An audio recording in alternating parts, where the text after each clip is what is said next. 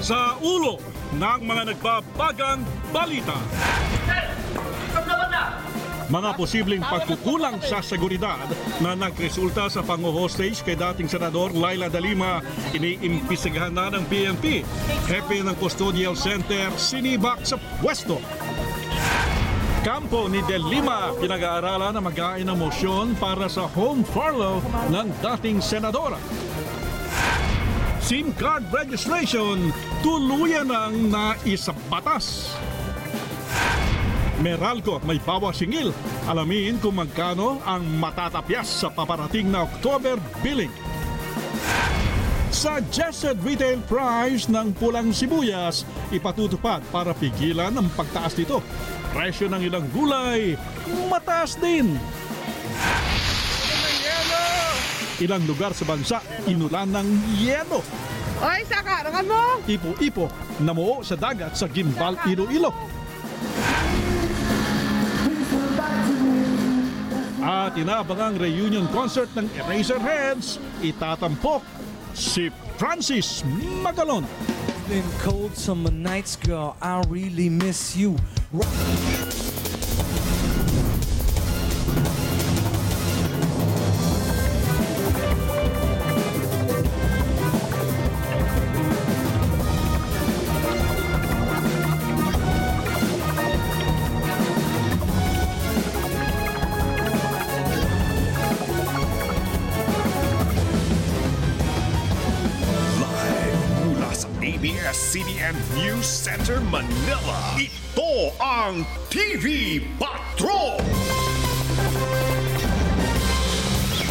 Magandang gabi, bayan! Simulan natin ang balitaan sa nangyaring hostage taking at tangkang pagtakas sa Campo Crame. Sinibak ang hepe ng PNP Custodial Center matapos ang kaguluhan kahapon bunga ng tangkang pagtakas ng ilang nakakulong at pang-hostage kay dating Senador Laila De Lima. Puspusa naman po ang imbestigasyon sa pangyayari at may pinatutupad ng pagbabago sa seguridad sa Custodial Center. Magpapatrol, George Carino.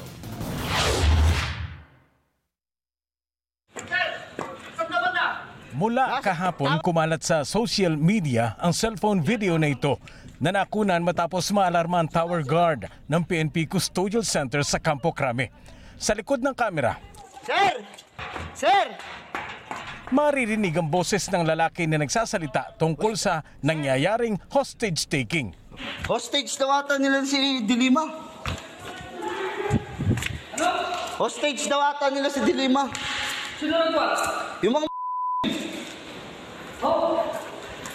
Andun ata lahat sila sa ano, kay Dilima. Na kay Dilima sila eh.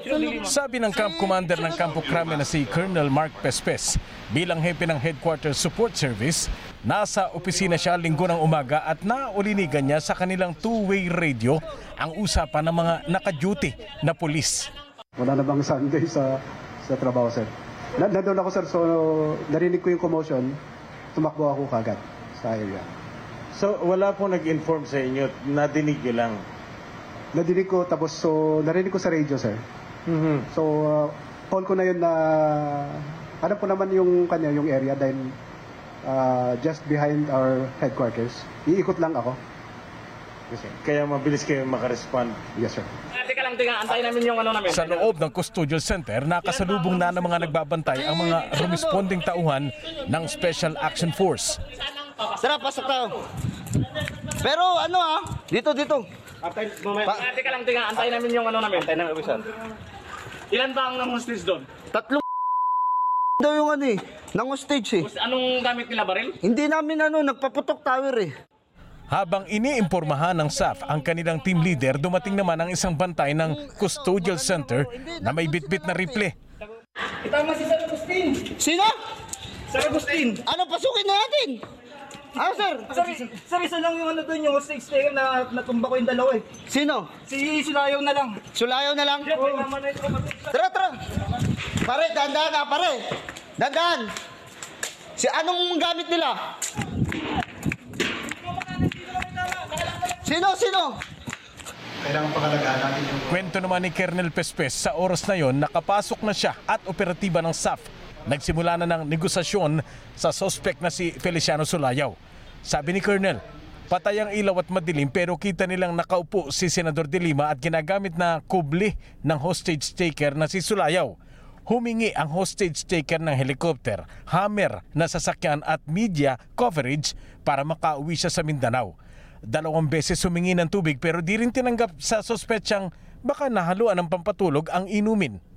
Then uh, nag-threaten na siya na by 7.30, papatayin na kita. So, ma- mabilis lang na na decision. Tapos nung humingi na siya ng uh, bottled water, ay ng tubig, gusto niya sa dispenser. And then pumasok ako sa may uh, dispenser. Tapos so, eto na po, sabi ko kay Sulayaw, ah, ipinakita ko yung half body ko, tapos ibinigay ko yung tubig. Ah, ayaw niyang abutin, dahil pag abutin niya, la- lalapit at lalapit sa akin. So, inilagay ko sa table sa, sa tabi. Tapos nung sinabi kong, uh, Feliciano, malalaglag ito. So, nag-attempt siya na hawakan yung baso. Nung uh, nakita kong medyo na-expose na yung ibang katawan niya, doon ko na inilabas yung uh, baril. Natapos ang hostage taking, ligtas si dating Senador De Lima. Inalis sa selda at nanatili muna sa PNP General Hospital. Sabi rin ng PNP, ligtas na rin ang kalagayan ng pulis na sinaksak ng mga tatakas na preso, si Corporal Roger Agustin. Sinibak naman sa pwesto ang hepe ng PNP Custodial Center matapos ang insidente. Sabi sa teleradyo ni PNP Chief General Rodolfo Azurin Jr., inaalam na ang pagkukulang o lapses sa pagkapatupad ng seguridad sa custodial center. Paigtingin din ang seguridad sa lugar. We already directed the camp commander na uh, mag-conduct po sila ng ano ng ah, ng security check physically physically doon sa mga facility and then kung ano yung mga pinapatupad nila ng mga standard operating procedure na kung kailangan ay ripasuhin at ah, baguhin po nila para mas maigpit po yung ah, pagpapatupad natin sa ng security sa sa loob po ng ah, custodial center. And uh, at the same time, uh, we'll ensure also na no material that would uh, harm anybody would be allowed to uh, enter na po doon sa custodial center dahil maaring uh, ito po ay nailusot po ng mga uh, ng mga ibang mga dumadalaw po sa kanila Ang mga pulis naman na rumisponde sa tawag ng tungkulin at tumapos sa hostage crisis, binigyang parangal lunes ng umaga, kasama si Colonel Pespes. Sa panayam kanina ng ABS-CBN News Channel, sinabi ng tagapagsalita ni dating Senador de Lima na si Attorney Dino De Leon na hindi niya maalis sa isip na posibleng palabas lang natatakas ang tatlong terorista, kundi target talaga nila ang dating senador. I'm not speaking in behalf of the entire team, but I personally do not discount that possibility that it was a um, uh, the Senator Daidali was specifically targeted. And why is it that they know where to go? Takot na takot nga sila ng mga ordinary visitors uh, like um, um, foreigners going to the um, to to Senator Daidali. Yung pala makakapasok is uh, somebody from the inside. Bagaman sabi kanina ni PNP Chief, hindi talaga target si dating Senador de Lima, kundi nasukol lang ang papatakas na preso at humablot ng hostage. Nung nakausap ko naman po si Senator De Lima, sabi nga niya, uh, it has been her practice na between 5.30 to 6 o'clock, uh, open na po yung kanyang pintuan because uh, that's the time din na uh, she conducts her regular exercise and morning ritual, specifically yung uh, praying the rosary. So it was really an incidental or it's uh, it's an incidental na yun ang natumbok niya no ni Sumayon. Ang primary po na objective po nung tatlo talaga ay makatakas. Talagang ang pinagplanuhan lang talaga nila doon is yung pagpapakain. They did not expect na mabilis yung responde ng tower guard natin. Gayunpaman, pinagutos pa rin ni PNP Chief ang investigasyon sa pangyayari. Ang sabi ni Chief, ang unang gagawin, hindi aarmasan yung mga nagbabantay dahil nga naman delikado.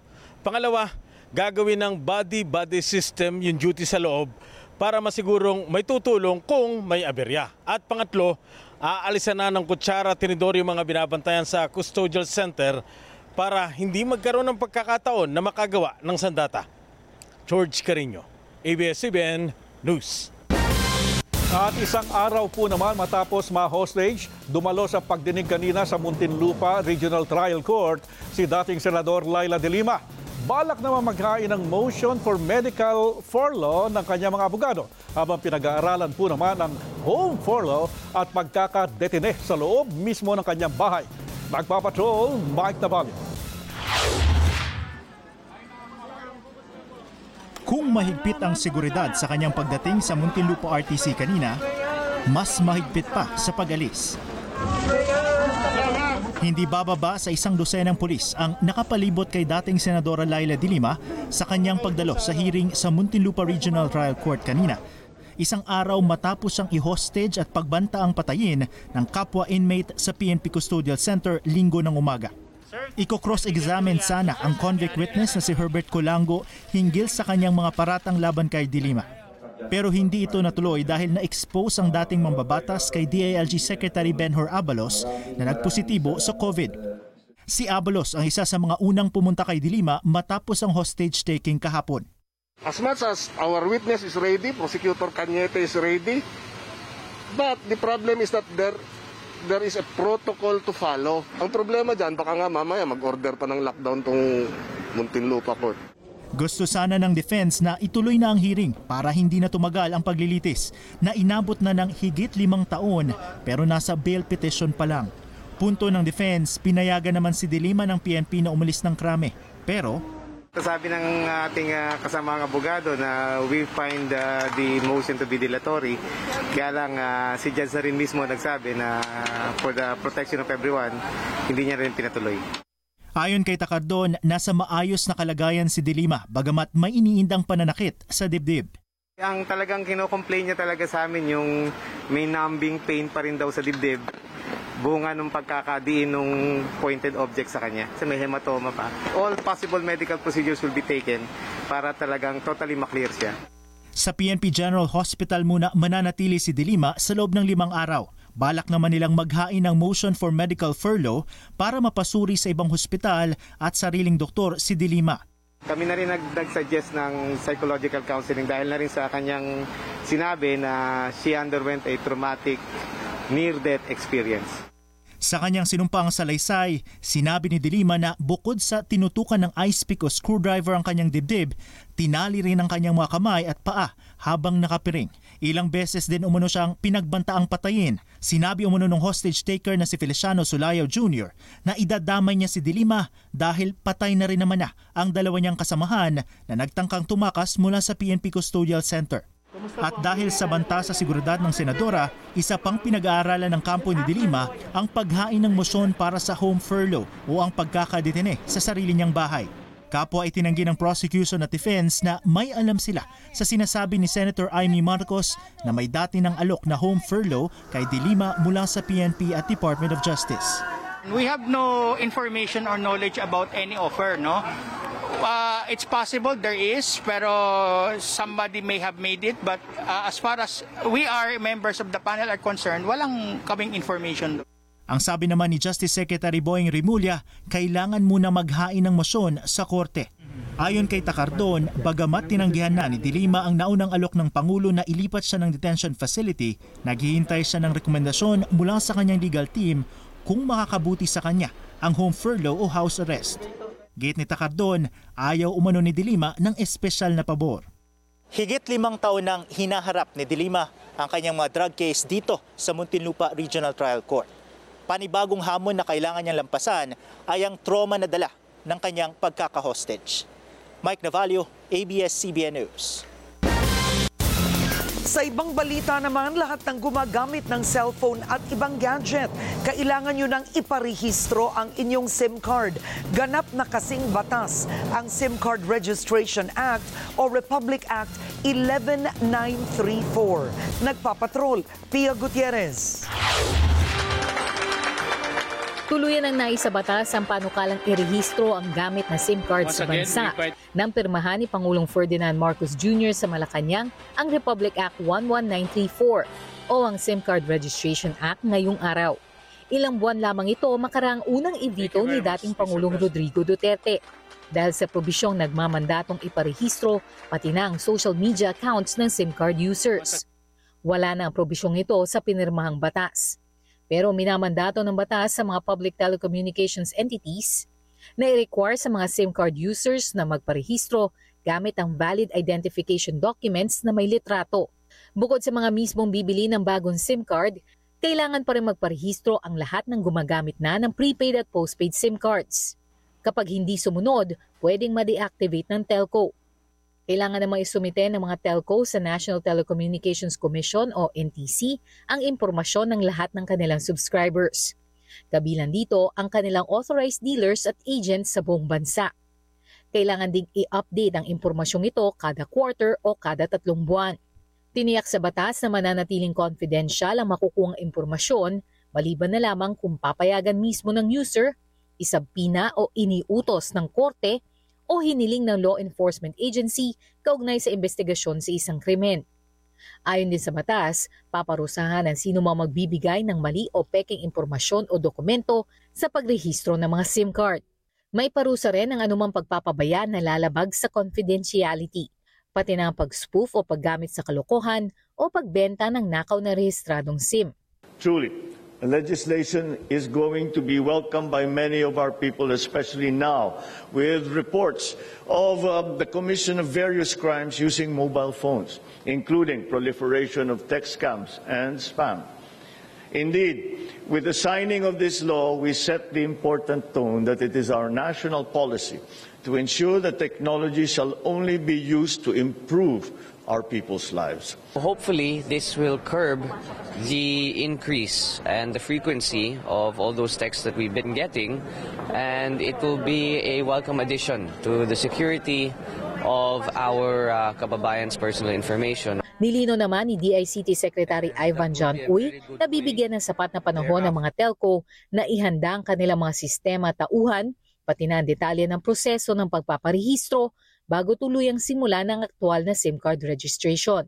The telcos will just send you a notice na please um, go to this site uh, and validate um, you know put in your your validation na kayo yon and then take a picture of your ID and then upload it and then they can verify whether whether that's correct or not. On the prepaid, you know, they will still receive a notice. Please log into this site and then um, send you will receive a verification text on your phone. Those who fail to do that probably will be given a, a few chances to to do it over a period of time. Otherwise, they will be cut off. Sa isang pahayag, sinusuportahan ng Globe Telecom sa bagong batas. Pero kailangan makumpleto muna umano ang full rollout ng National ID System. Ito ay para masigurong hindi madaling mapepeke ang isusumiting identification documents ng sino mang magpaparehistro ng SIM card. Kung hindi, ay baliwala rin ito. Ganito rin ang pananaw ng Dito Telecommunity. Malaking tulong umano kung gagamiting basihan ang National ID System at Passport System sa pag-validate ng pagkakakilanlan ng subscriber. Sa ganitong paraan, hindi na nila kailangan gumawa ng bagong database sa biometric data na magastos at matagal gawin. Humingi naman ng Smart ang mas mahabang panahon para ihanda ang kanilang sistema at masigurong ligtas na mababantayan ang impormasyon na makakalap. Handa rin makipagtulungan ang mga telco sa gobyerno sa pagbuo ng implementing rules and regulations ng bagong batas. Pia Gutierrez, ABS-CBN News. Samantala, big time ang dagdag presyo sa diesel bukas na aabot sa halos 7 piso kada litro. Pero may pambawi naman sa singil sa kuryente ng Meralco dahil may konting tapyas sa paparating na October billing. Nagpapatrol, Alvin El Chico. Ginawa ng imbaka ni Naaling Lorna ang kanilang ref para mabawasan ang gamit sa kuryente. Lahat sila sa bahay masinop na sa paggamit ng kuryente. Wala nang plansya-plansya uniforme. Susunod na laba mo, diretso pa yon. Isampay mo lang mais para hindi ka plansya ng plansya. Mukhang makakahinga ng konti si Lorna at ibang consumers dahil may bawas singil ang Meralco sa paparating na October bill. 7 centavos kada kilowatt hour ang bawas dahil sa utos na kaltas sa fit-all o singil na napupunta sa mga renewable energy sources. Katumbas yan ang bawas singil na maglalaro sa 15 hanggang 36 pesos sa residential customers. Ipinagmalaki ng Meralco na mas mababa pa ang overall rate ngayon kumpara nung 2012, 2014 at 2018. It is 7.5% lower. Uh, why are we showing this? Because we just like to inform the public that actually Meralco has managed to lower the cost of electricity over the years. Wala pang epekto ang desisyon ng Energy Regulatory Commission sa pagbasura ng hirit na dagdag singil ng dalawang planta ng San Miguel pero nanindigan ng Meralco na kapag kumalas ang SMC sa kontrata, mas malaki ang dagdag singil na mararanasan ng mga customers. We believe that the best option, the least cost option for our customers would have been to preserve the, the two contracts that were subject of the petition. Um, so that, that uh, for us under our own simulations, that would have been the, the best option, the least cost option for our customers. Pero kung may bahagyang good news sa singil sa kuryente, may bad news naman sa mga motorista dahil big time ang oil price hike bukas, lalo na sa diesel na halos 7 pesos kada litro ang imamahal. 685 ang dagdag sa diesel, 120 sa gasolina at 350 sa kerosene dulot ng anunsyo ng OPEC Plus na bawas sa produksyon. Kagaya ng mga nakaraan, walang magawa ang gobyerno kahit nagpatong na naman ng premium, freight at biodiesel increase ang mga kumpanya ng langis. halos ano 50 centavos para sa market premium tsaka sa freight and then another parang 50 centavos per liter dahil sa CFD. Kaya mga ordinaryong motorista, gaya ni na Judy at Vince, nagpa-full tank na kaagad. Sana wag naman ganun kagrabe ang taas. Sobra kawawa tao. Lahat din po ng gastusin po, tumataas din po eh. Mga tipid-tipid po, kailangan po. Umaasa ang DOE na hindi magiging serye ang oil price hike pero pwedeng masundan nga ang dagdag presyo dahil sa Nobyembre pa ang aktwal na bawas na 2 million barrels kada araw sa produksyon ng langis. Alvin L. Chico, ABS-CBN News. Bahagyang humina muli ang halaga ng piso kontra dolyar. Nagsara ang piso sa 59 laban sa dolyar kanina mula sa 58.92 noong biyernes. Halos dalawang linggo nang nasa ganitong antas ang palitan ng piso sa dolyar. Mahigit 13% na rin ang nawala sa halaga ng piso ngayong taon. Ayon naman sa Bangko Sentral, binabantayan nito ng mabuti ang galaw ng piso sa merkado. Patay ang alkalde ng Marilao, Bulacan matapos maaksidente ang sinasakyang SUV sa Mabalacat, Pampanga kagabi. Base po sa investigasyon, binabaybay ng grupo ni Mayor Ricardo Silvestre ang bahagi ng Prince Balagtas Avenue sa Clark Freeport Zone nang lumihis ang kanilang sasakyan at sumalpok sa poste ng ilaw. May malay at nakausap pa umano ng mga unang rumisponde si Mayor Silvestre at mga kasama niya bago isinugod sa ospital. Pero makaaraan ang ilang oras namatay rin ang alkalde. Sugatan naman ang driver ng SUV at personal na sekretarya ni Mayor Silvestre. Patay ang isang lalaki matapos masagasaan ng bus sa EDSA Carousel sa bahagi ng Santolan, Quezon City kaninang tanghali. Ayon sa Interagency Task Force, nakitang nagmamadaling tumakbo ang lalaki patawid ng kalsada matapos umanong mang snatch sa isang pasahero. Tiyempo namang paparating ang bus na nakabangga sa kanya. Ayon sa driver ng bus, biglang tumawid ang lalaki kaya hindi nakinaya ng kanyang brake. Dead on the spot ang lalaki. Ayon naman sa mga barangay official, madalas na nakikitang pag-alagala at nangalakal ang lalaki sa lugar. Inaalam pa ng pulisya ang kanyang pagkakakilanlan. Nahaharap naman sa kasong reckless imprudence resulting in homicide ang driver ng bus.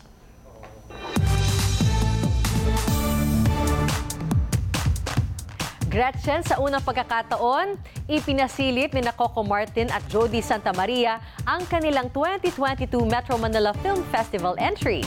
Tama ka dyan, Ate B. Inilabas na ng Star Cinema ang teaser trailer ng rom-com movie na Coco Martin at Jody Santa Maria na Love You with an Accent. Iikot ang kwento nito sa magkaibang mundong ginagalawan ni Nagabo na ginagampanan ni Coco at ni Trisha na karakter naman ni Jody. Bukod sa Love You With an Accent na unang team up ni na Coco at Jody, kabilang din sa entry ng ABS-CBN Films sa 2022 MMFF ang pelikula ni na Vice Ganda at Ivana Alawi na Partners in Crime. Nag number one trending sa Twitter si Vice matapos ang pasilip sa kanyang movie na major comeback niya sa MMFF. Kasama ang blockbuster director na si Kathy Garcia Molina. Sa pagbabalik ng TV Patrol, labor at transport leader inaresto matapos dumalo sa pagdinig ng kanilang kaso sa Quezon City RTC. At bahagi ng Isabela at Baguio, inulan ng yelo. Ipo-ipo na ispata naman sa Gimbal, Iloilo. Abangan ng iba pang mainit na balita sa pagbabalik ng TV Patrol.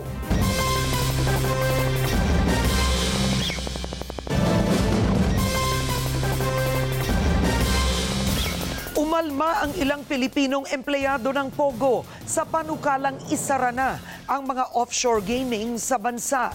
Hinaing nila saan sila pupunta at ang mahigit na 23,000 Pilipinong manggagawa kung paaalisin ang pinagkukunan nila ng hanap buhay. Nagpapatrol, Nico Bawa.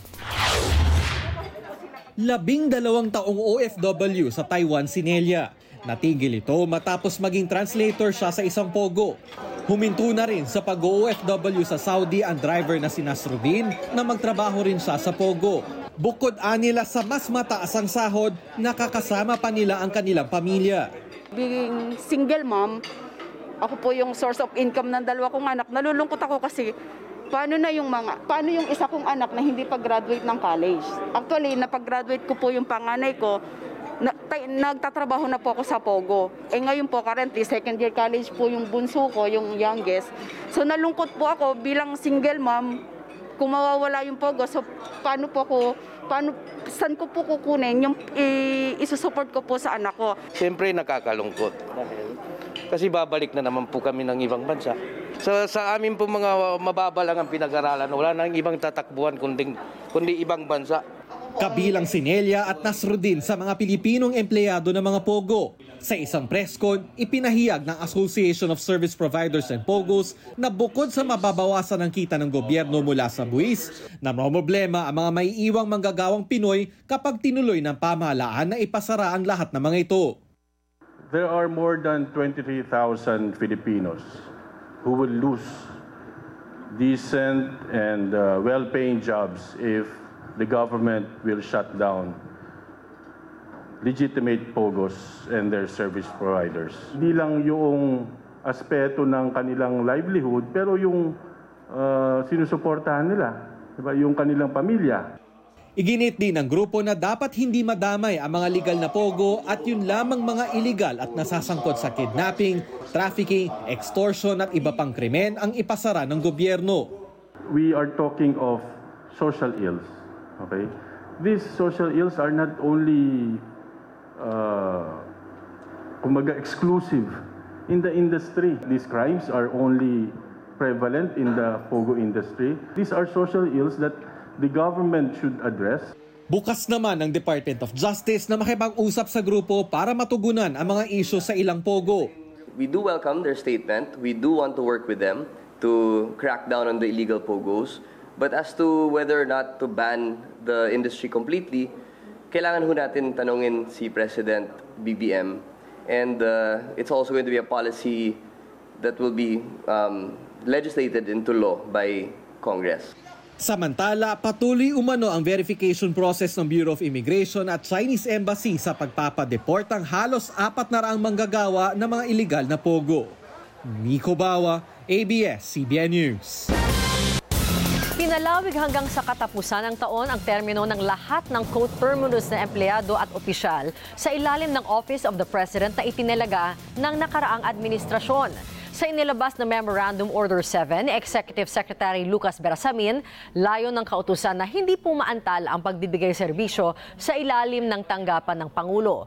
Dumalo sa unang pagkakataon bilang Executive Secretary si Berasamin sa flag raising ceremony sa palasyo kanina. Samantala, sinabi naman ng bagong talagang OIC at Undersecretary ng Office of the Press Secretary, Cheloy Garafil, na asahan na ang mga pagbabago sa kanyang tanggapan. Nagpapasalamat din si Garafil sa tiwalang ipinagkaloob sa kanya ni Pangulong Ferdinand Marcos Jr.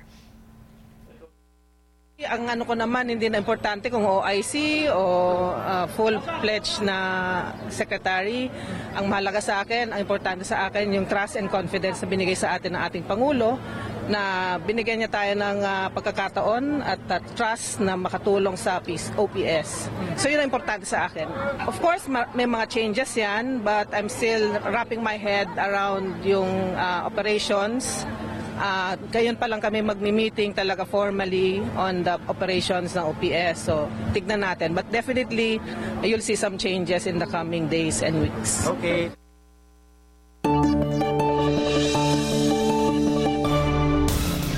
Alamin po natin ang magiging lagay ng panahon mula kay ABS-CBN resident meteorologist Ariel Rojas. So Ariel, ano yung update sa mga binabantayan sama ng panahon? Henry, dalawa ang minomonitor na low pressure area. Una rito ang LPA sa loob ng Philippine Area of Responsibility na namataan 405 kilometers silangan ng Kasiguran Aurora. Ayon sa pag-asa, hindi inaalis ang posibilidad na ito ay maging isang bagyo. Samantala, isa pang LPA ang nasa labas ng PAR at nasa layong 1,970 kilometers silangan ng Southern Luzon. Sa ngayon, wala pa itong epekto sa panahon sa bansa. Maymay at Neneng po ang mga susunod na pangalan ng mga bagyo. Malakas ang bugso ng northeasterlies o hangin mula sa hilagang silangan kaya nabuo rin ang shear line na banggaan po ng tuyo at medyo malamig na northeasterlies at ng mainit at mamasa-masa na easterlies. Patuloy naman pong lalapit sa northern Luzon ang LPA bago ito malusaw. Hanggang Miyerkules po inaasang magpapaulan ang uh, shear line at ang LPA dito sa northern Luzon. Sa Miyerkules naman, isa pang LPA ang mabubuo dito naman sa may West Philippine Sea pero ito ay kikilos palayo sa bansa. Ang LPA naman sa Pasipiko ay posibleng bagyo na pagpasok sa PAR araw ng Webes at nanatili pa ito sa gitna ng Philippine Sea sa Biyernes. Sa rainfall forecast ng The Weather Company para bukas, sa Mindanao mula umaga hanggang tanghali po malalakas na ang ulan sa may Sulu at Tawi-Tawi. Sa hapon naman malaking bahagi na ng Mindanao ang maulan lalo po sa may northern Bukidnon at sa Basilan. Sa gabi malalakas pa ang ulan dito sa may Agusan del Sur, Southern Bukidnon, Davao del Norte, Sultan Kudarat at maging sa Lanao del Norte. Sa Visayas naman, maghapong mababa ang tsansa ng pag-ulan bukas pero bandang hapon makakaranas ng mga pag-ulan sa may Capiz at Iloilo pero mawawala rin pagsapit ng gabi. Sa Palawan, makakaranas rin ng pag-ulan dito po sa katimugang bahagi mula tanghali tuloy-tuloy hanggang sa oras ng hapunan. Sa Luzon, buong araw na maulan sa Cagayan Valley maging sa Aurora, Cordillera at ilang bahagi po ng Ilocos Region dahil sa shear line. Sa tanghali at hapon, mababawasan ng mga pag-ulan pero bago ang araw at tuloy-tuloy na po hanggang sa gabi ay lalakas muli ang mga pag-ulan, lalo po sa Cagayan Valley. At dito sa Metro Manila, maaraw at mainit hanggang early afternoon at mandang alas 3 ng hapon hanggang dapit hapon mataas ang tsansa ng thunderstorm. Kapamilya, naranasan sa Kabatuan, Isabela ang hailstorm o pag-ulan ng yelo kahapon. Sa video na ibinahagi ni Elmer Palomeno, makikitang kasabay ng pag-ulan ang pagbagsak ng mga butil ng yelo sa kanilang bakuran sa barangay Saranay. Sabi pa niya, sobrang init ng panahon bago bumuhos ang malakas na ulan pasado alas 3 ng hapon. Naranasan din sa Baguio City ang hailstorm kahapon. Kasing laki umano ng holen ang mga yelo. Sa video naman ni Eric Luna, tumama sa windshield ng kanyang sasakyan ang maliliit na tipak ng yelo. Samantala, sa Gimbal, Iloilo, naispatan ang dalawang ipo-ipo sa laot na tumagal ng limang minuto bago nalusaw. At yan po ang update sa lagay ng panahon. Ako po si Ariel Rojas. Ingat kapamilya! Sa pagbabalik ng TV Patrol, presyo ng pulang sibuyas tumaas. Department of Agriculture nagtakda ng SRP para pigilan ang lalong pagsirit ng presyo. Tuloy-tuloy pa rin ang ating pagbabalita sa pagbabalik ng TV Patrol.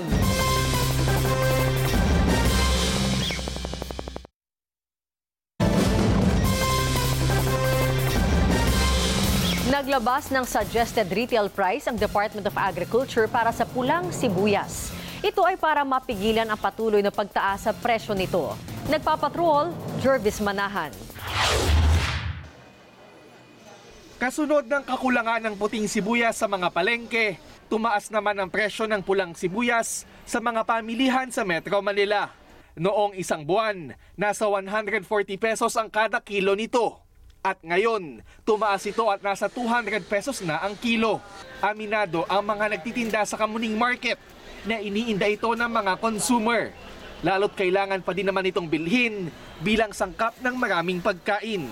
Naalarma ang Department of Agriculture sa pagsipa ng presyo ng pulang sibuyas.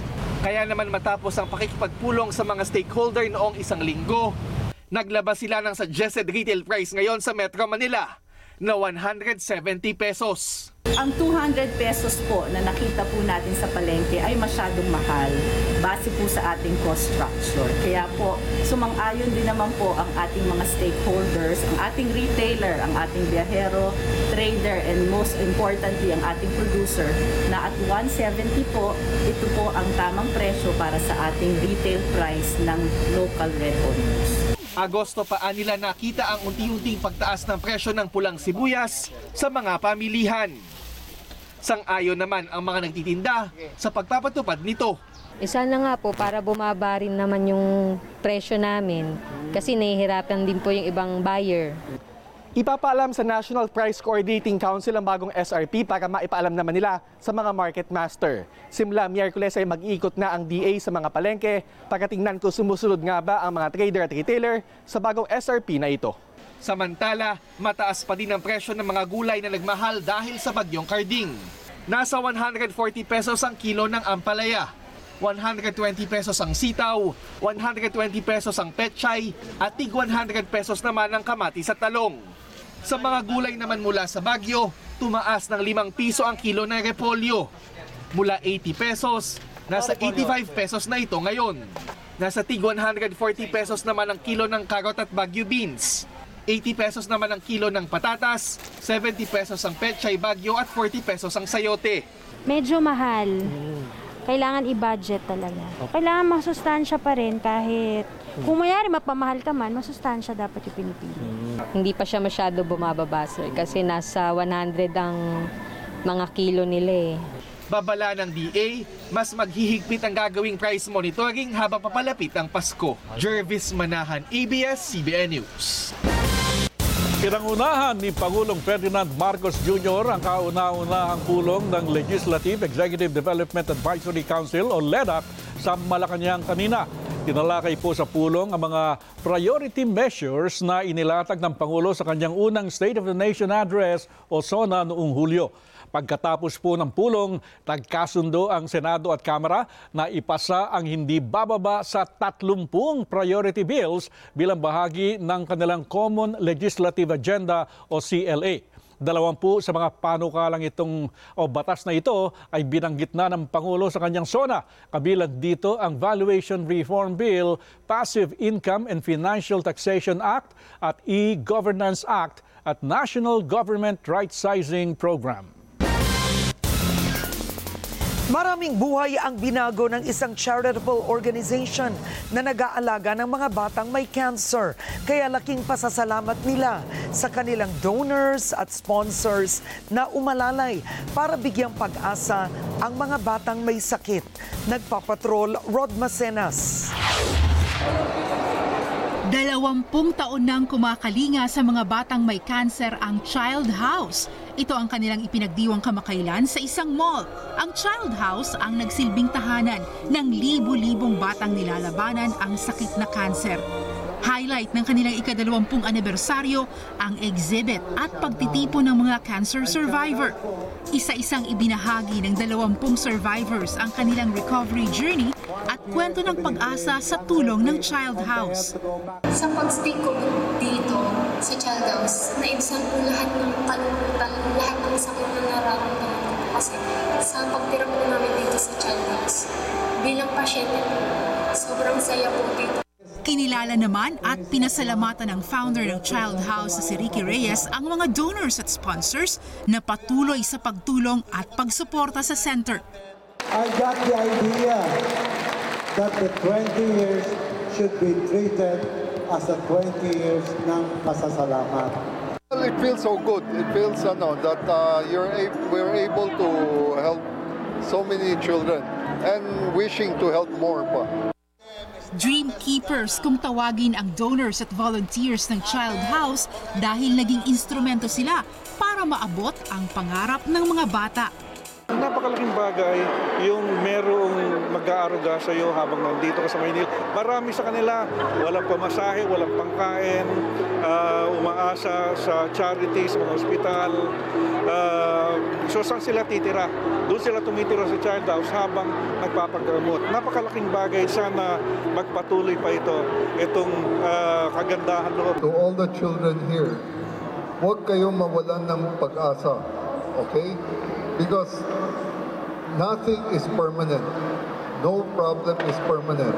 What is permanent is how you take care of yourself, how positive you, you really drive yourself to be, uh, to survive this, this, uh, no, uh, this world of chaotic problems. Kasama rin sa event ang ilang batang kasalukuyang sumasailalim sa mga medical procedures at patuloy na lumalaban sa sakit na cancer. Rod Macenas, ABS-CBN News. Susunod, mahigit 80 estudyante at guro hinihinalang na food poison sa lumpiang gulay. At musika ng lumang OM, OPM icon ni si Francis Magalona, planong itampok sa Eraserheads reunion concert. Tutok lang sa iba pang mga balita sa pagbabalik ng TV Patrol.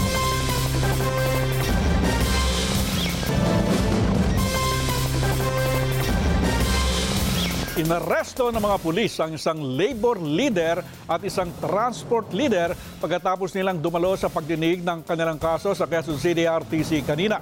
Reklamo po ng kanilang mga abogado, hindi pa sila pinayagang magpiyansa ng mga pulis, gayong naroon na sila sa Hall of Justice. Nagpapatrol, Zian Ambrosio.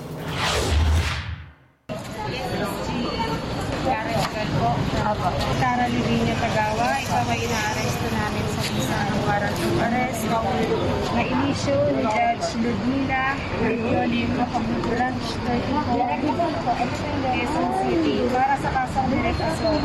Hinarang at inaresto ng mga miyembro ng Quezon City Police District ang labor activist na si Cara Tagawa at transport leader na si Larry Valbuena. Karapatan kang pumili ng sarili mong abogado. Katatapos lang nilang dumalo ng arraignment sa kasong robbery sa QCRTC. At hinahanap na lang umano ang korte sa MTC para sana makapagpiyansa. Pero ayon sa abogado ng dalawa, hindi na sila pinagbigyan ng mga pulis.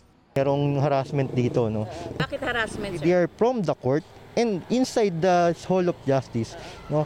So, ibig sabihin, andun sila, na ipoproseso nila. Hindi sila fugitive, no? Ang dami nating totoong kriminal na nagka, nagdipa na, hindi yung pinaguhuli nila, no? Ayon kay Atty. Chodoro, nag-ugat ang kaso ng dalawa na direct assault at isa pang kaso ng robbery base sa reklamo ng anim na police QC noong July 2020. Na umano'y pinagtulungan at pinagnakawan ng baril habang naghahanda mga aktivista sa protesta sa anti-terror law sa compound ng Commission on Human Rights. Naroon ang mga miyembro ng League of Filipino Students o LFS na dating pinamunuan ni Tagawa at ang grupong Piston kung saan kasapi si Valbuena. That is abuse. That's, that's abuse, no? That's abuse. Abuse of discretion. Ang warrant ay December 2021 pa. Hinahanap namin sila sa mga panahong yun. They would have, uh, they would have uh, posted bail in those period. Ano na ngayon? 10 months na nakalilipas. Harassment ba yung i-implement namin ang, utos, ang kautusan ng isang korte? Dumaan na sa booking process kanina sa Camp Karingal sina Tagawa at Balbuena. Inaayos na ng kanilang mga abogado ang piyansa na nagkakalaga ng 36,000 pesos bawat isa sa kasong direct assault. Una na nakapagpiyansa ang dalawa para sa kasong robbery. Z. Ann Ambrosio, ABS-CBN News. Sa Sablayan Occidental, Mindoro, isinugod sa ospital ang may 88 estudyante at anim na guro ng San Francisco Elementary School dahil sa kinihinalang food poisoning. Ayon kay Sablayan MDR RMO Chief Arcis Canillo, rumisponde ang mga ambulansya sa eskwelahan matapos ang sunod-sunod na tawag sa kanilang natanggap. 22 pa ang nananatili sa San Sebastian District Hospital. Sa investigasyon, bumili ng lumpiang gulay sa labas ng paaralan na ang mga biktima pero makalipas ang dalawang oras, nanakit ang tiyan at nagsuka na ang mga biktima. Kumuha na ng sample ng lumpia ang Municipal Health Office para suriin. Palilumpia po ito na ang laman po ay kalabasa at ang sahog ay galunggong. Ang role po namin to investigate the food handling. Kagabi niya po ito niluto, ibinalot, pero ito naman daw po ay nilagay niya sa ref. At kaninang 5.30 ng madaling araw niya ito, pinrito. Kita po kasi ng mga teachers na maraming itinapon yung mga bata. So, nung na tininan po yung tinapon ng mga lumpia, so nung inamoy po nung iba, talagang iba na daw po talaga yung amoy. Bumababa ayon sa DOH ang mga naitatalang kaso ng COVID-19. Pero ang isa sa mga posibleng dahilan, ang paggamit umano ng mga home-based antigen kits na hindi naman naisasama sa pinal na datos ng DOH at maituturing na undetected cases. Nagpapatrol, Jasmine Romero.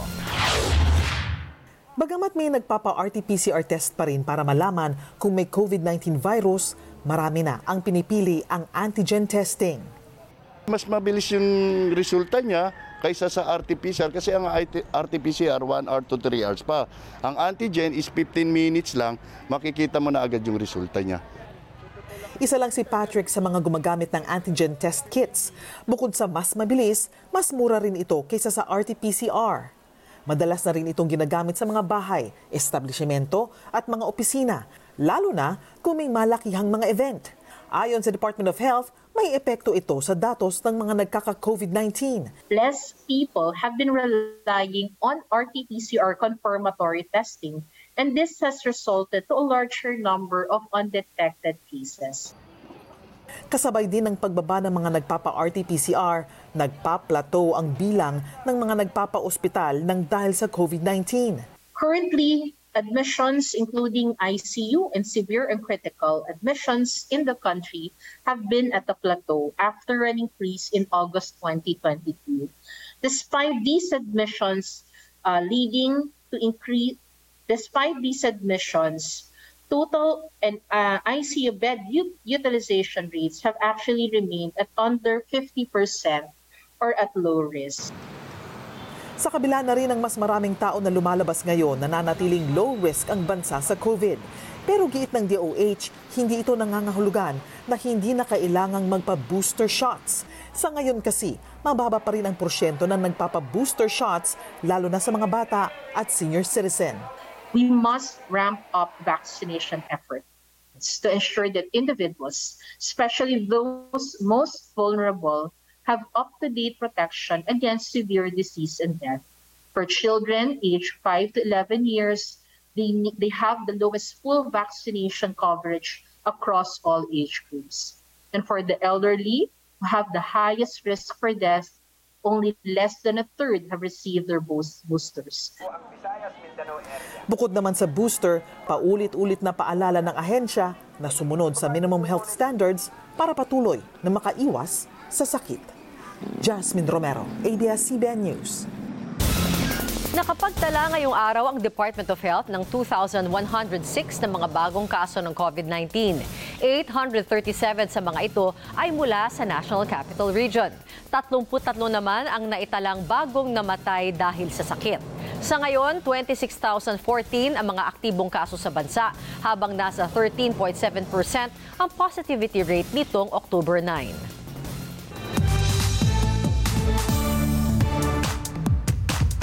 May dugong Pinoy ang nanalong Miss USA 2022. Nasa bansa naman si Miss Universe Bahrain para sumailalim sa training dahil tiwala umano silang pagdating sa Miss Universe, powerhouse ang Pilipinas. Nagpapatrol, Diane Castillejo.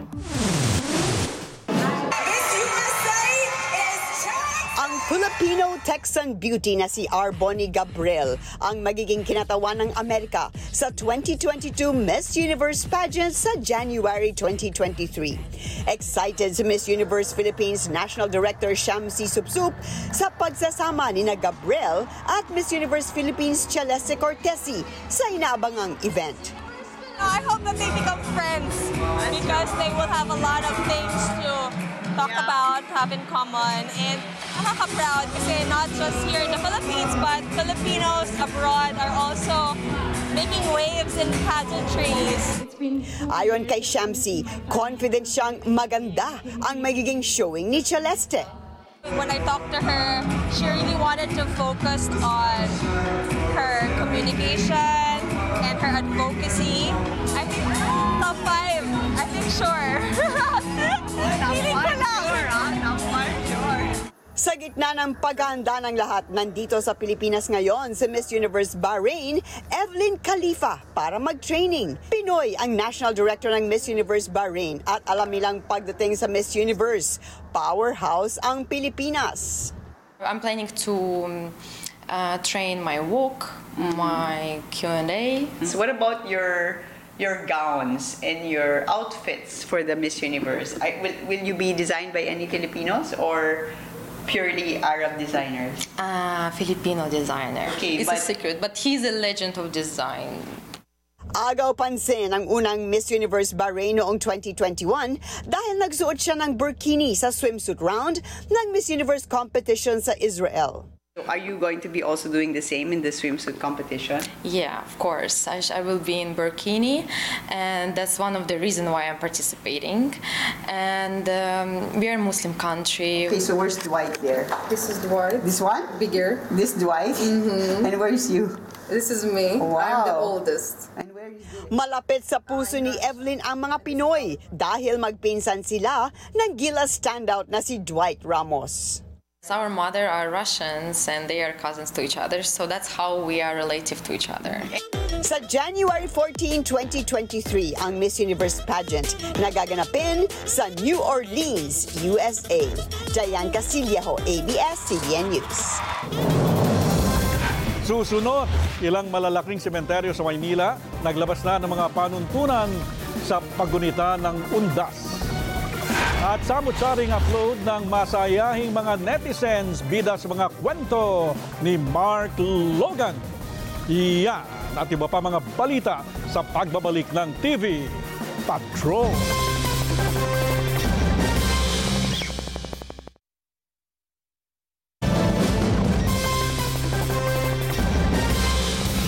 Tatlong linggo bago ang undas, naglabas ng panuntunan ang pamahalaang lungsod ng Maynila tungkol sa mga ipagbabawal sa North at South Cemetery.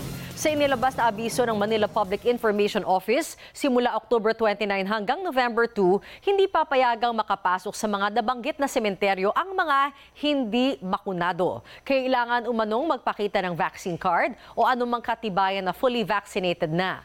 Bawal ding makapasok ang mga batang nasa edad 12 taong gulang pababa.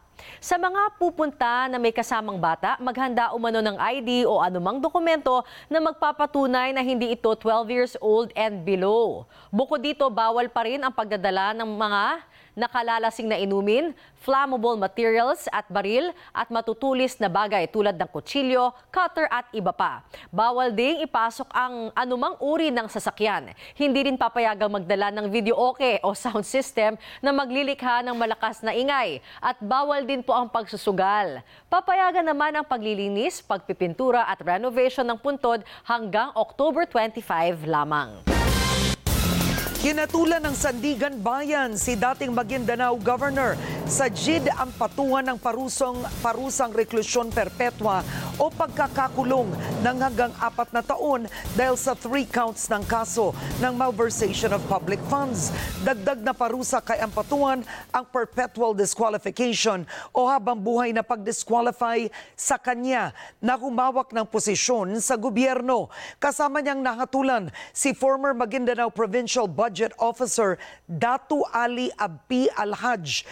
Pinagbabayad sila ng katumbas ng umano'y kinulimbat nilang pondo na mahigit pitong milyong piso. Nangarap sa kasong graft at malversation na ang mga opisyal dahil sa umano'y pagpalsipika ng mga dokumento kaugnay sa pagbili ng bigas, sardinas, asukal at daing.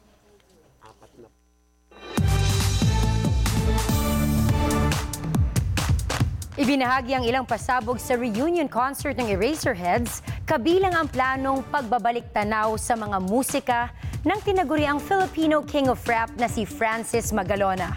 Exclusive nagpapatrol, Mario Dumawan.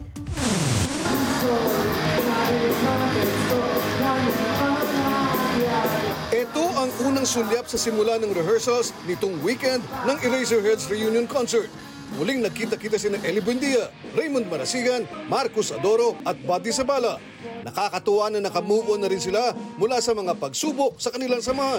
Just like a family, they reconciled their differences and now they are working harmoniously. And the first night I got them together for dinner, it was like nothing has happened. Like, hey, you know, so it was really a good reunion for them. And it, it's so happy. I was so happy to see them like pick up the pieces.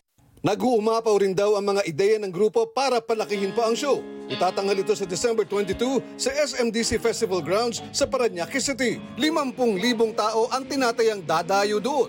I guess because of the up, long long break, you know, all their creative juice are pouring in. This is a show that everybody will talk about and pass on to the next generation because wow, this thing happened. Isa sa pinakamalaking revelasyon ang planong pagtampok sa musika ng yumaong OPM icon na si Francis Magalona.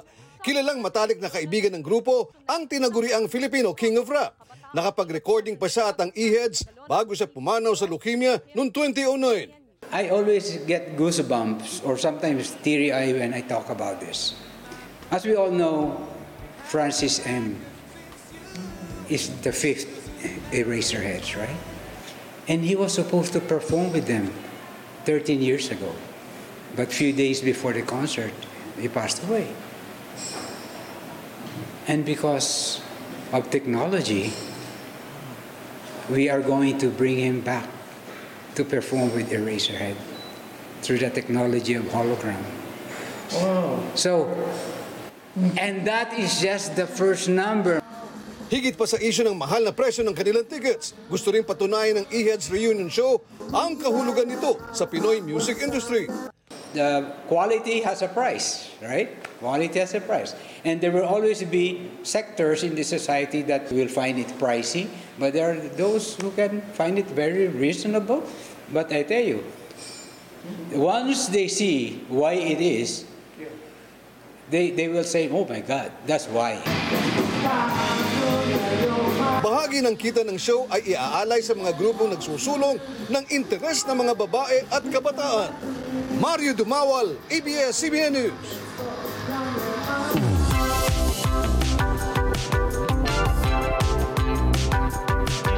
At salubungin po natin ang panibagong linggo ng may ngiti sa labi. At ang ngiti na yan, siyempre, kanino pa magagaling? Kay Mark Logan. Oo naman Henry, samot-saring upload ng ating mga masayahing netizens, lahat benta o habay, walang hindi mabili.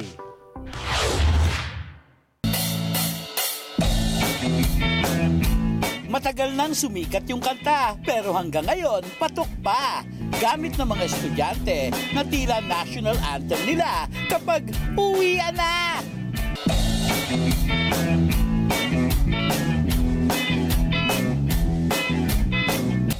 Actually, sa totoo lang, di nyo ba napansin? Di ba yan uwian? Pinalabas ng classroom ang mga yan kasi hindi naka-uniform.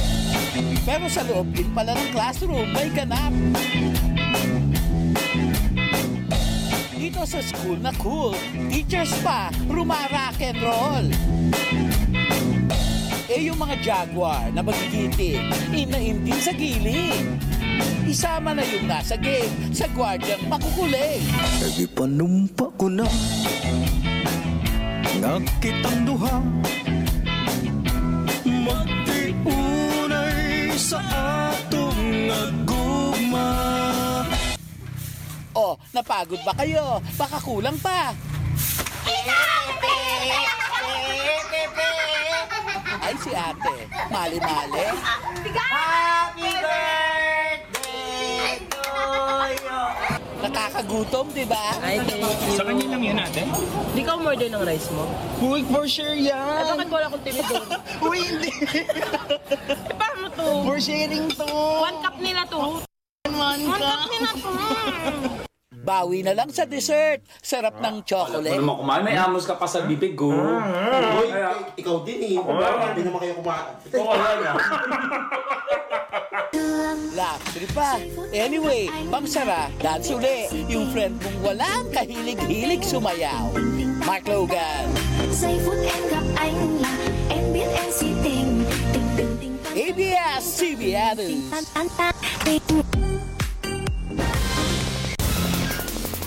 Isa pong paglilinaw sa ating binalita kanina, kinatulan ng Sandigan Bayan si dating Maguindanao Governor Ampatuan ng parusang reklusyon perpetua o pagkakakulong ng hanggang apat na pong taon. At yan pong mga balitang binantayan namin para sa inyo. Ako po si Karen Davila. 76 days na lamang, Pasko na. Ako po si Bernadette Zambrano, nandito kami para sa inyo sa Advance sa Mundo. Anumang hamon, anumang panahon, tapat kami maglilingkod. Ako po si Henry Umaga Diaz. Maraming salamat at magandang gabi.